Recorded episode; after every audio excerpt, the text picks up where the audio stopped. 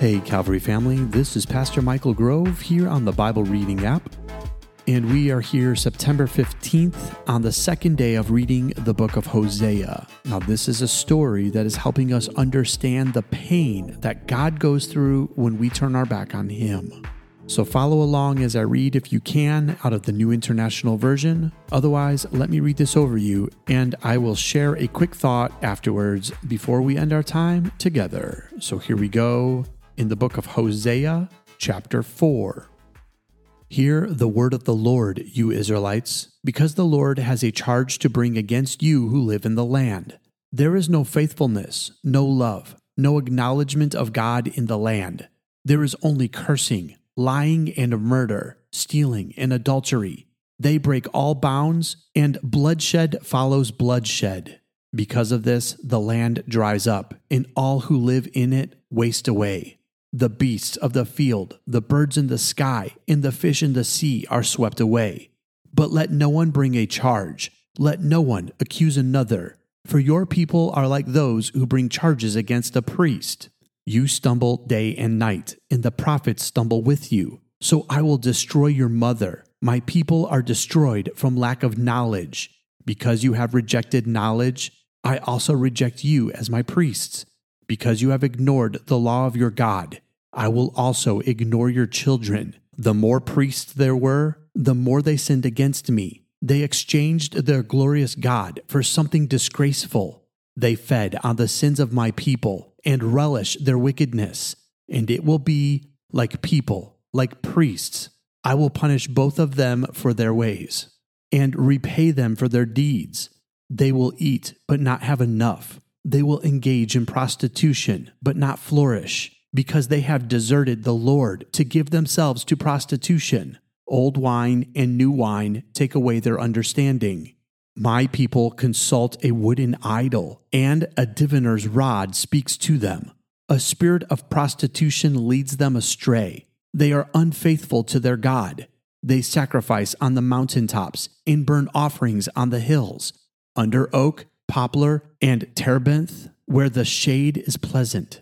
Therefore, your daughters turn to prostitution, and your daughters in law to adultery.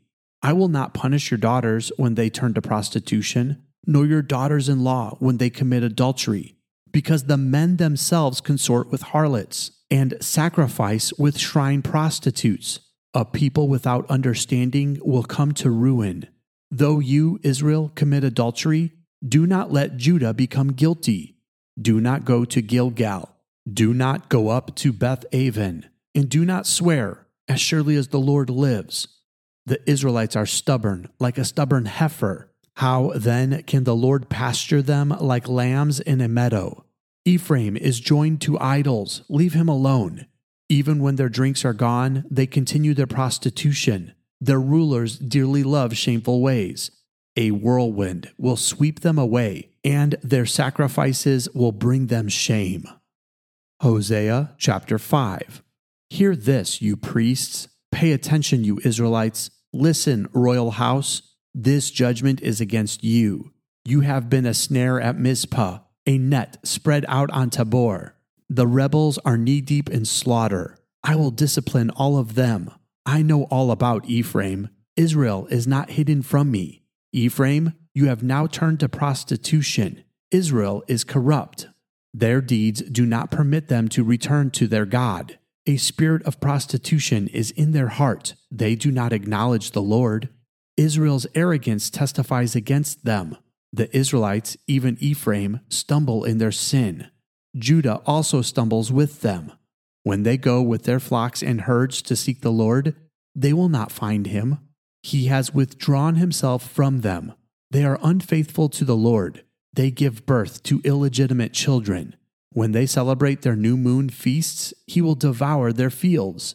Sound the trumpet in Gibeah, the horn in Ramah. Raise the battle cry in Beth Aven. Lead on, Benjamin. Ephraim will be laid waste on the day of reckoning. Among the tribes of Israel, I proclaim what is certain. Judah's leaders are like those who move boundary stones. I will pour out my wrath on them like a flood of water. Ephraim is oppressed, trampled in judgment, intent on pursuing idols. I am like a moth to Ephraim, like rot to the people of Judah. When Ephraim saw his sickness and Judah his sores, then Ephraim turned to Assyria and sent to the great king for help. But he is not able to cure you, not able to heal your sores. For I will be like a lion to Ephraim, like a great lion to Judah. I will tear them to pieces and go away. I will carry them off with no one to rescue them. Then I will return to my lair until they have borne their guilt and seek my face in their misery. They will earnestly seek me. Hosea chapter 6. Come, let us return to the Lord. He has torn us to pieces, but he will heal us. He has injured us, but he will bind up our wounds. After two days, he will revive us. On the third day, he will restore us, that we may live in his presence. Let us acknowledge the Lord. Let us press on to acknowledge him. As surely as the sun rises, he will appear. He will come to us like the winter rains, like the spring rains that water the earth. What can I do with you, Ephraim? What can I do with you, Judah? Your love is like the morning mist like the early dew that disappears. Therefore, I cut you in pieces with my prophets. I killed you with the words of my mouth. Then my judgments go forth like the sun, for I desire mercy, not sacrifice, in acknowledgement of God rather than burnt offerings. As at Adam, they have broken the covenant, they were unfaithful to me there. Gilead is a city of evildoers, stained with the footprints of blood. As marauders lie in ambush for a victim, so do bands of priests. They murder on the road to Shechem, carrying out their wicked schemes. I have seen a horrible thing in Israel. There Ephraim is given to prostitution, Israel is defiled. Also for you, Judah, a harvest is appointed, whenever I would restore the fortunes of my people. Hosea chapter 7. Whenever I would heal Israel, the sins of Ephraim are exposed and the crimes of Samaria revealed. They practice deceit. Thieves break into houses, bandits rob in the streets, but they do not realize that I remember all their evil deeds. Their sins engulf them, they are always before me. They delight the king with their wickedness, the princes with their lies. They are adulterers, burning like an oven, whose fire the baker need not stir from the kneading of the dough till it rises. On the day of the festival of our God, the princes become inflamed with wine, and he joins hands with the mockers. Their hearts are like an oven. They approach him with intrigue. Their passion smolders all night. In the morning, it blazes like a flaming fire. All of them are hot as an oven. They devour their rulers. All their kings fall, and none of them calls on me. Ephraim mixes with the nations. Ephraim is a flat loaf not turned over. Foreigners sap his strength, but he does not realize it. His hair is sprinkled with gray, but he does not notice. Israel's arrogance testifies against him, but despite all this, he does not return to the Lord his God or search for him. Ephraim is like a dove, easily deceived and senseless, now calling to Egypt now turning to Assyria. When they go, I will throw my net over them. I will put them down like the birds in the sky. I will hear them flocking together. I will catch them. Woe to them, because they have strayed from me. Destruction to them, because they have rebelled against me. I long to redeem them, but they speak about me falsely. They do not cry out to me from their hearts, but wail on their beds. They slash themselves, appealing to their gods for grain and new wine. But they turn away from me. I trained them and strengthened their arms, but they plot evil against me. They do not turn to the Most High. They are like a faulty bow. Their leaders will fall by the sword because of their insolent words. For this, they will be ridiculed in the land of Egypt. Hosea chapter 8. Put the trumpet to your lips an eagle is over the house of the Lord, because the people have broken my covenant and rebelled against my law. Israel cries out to me, Our God, we acknowledge you. But Israel has rejected what is good, an enemy will pursue him. They set up kings without my consent. They choose princes without my approval. With their silver and gold, they make idols for themselves to their own destruction. Samaria, throw out your calf idol. My anger burns against them. How long will they be incapable of purity? They are from Israel. This calf, a metal worker, has made it. It is not God. It will be broken in pieces, that calf of Samaria. They sow the wind and reap the whirlwind. The stalk has no head. It will produce no flower. Were it to yield grain, foreigners would swallow it up. Israel is swallowed up. Now she is among the nations like something no one wants. For they have gone up to Assyria, like a wild donkey wandering alone. Ephraim has sold her to lovers. Although they have sold themselves among the nations, I will now gather them together. They will begin to waste away under the oppression of the mighty king. Though Ephraim built many altars for sin offerings, these have become altars for sinning. I wrote for them many things of my law, but they regarded them as something foreign. Though they offer sacrifices as gifts to me, and though they eat the meat, the Lord is not pleased with them.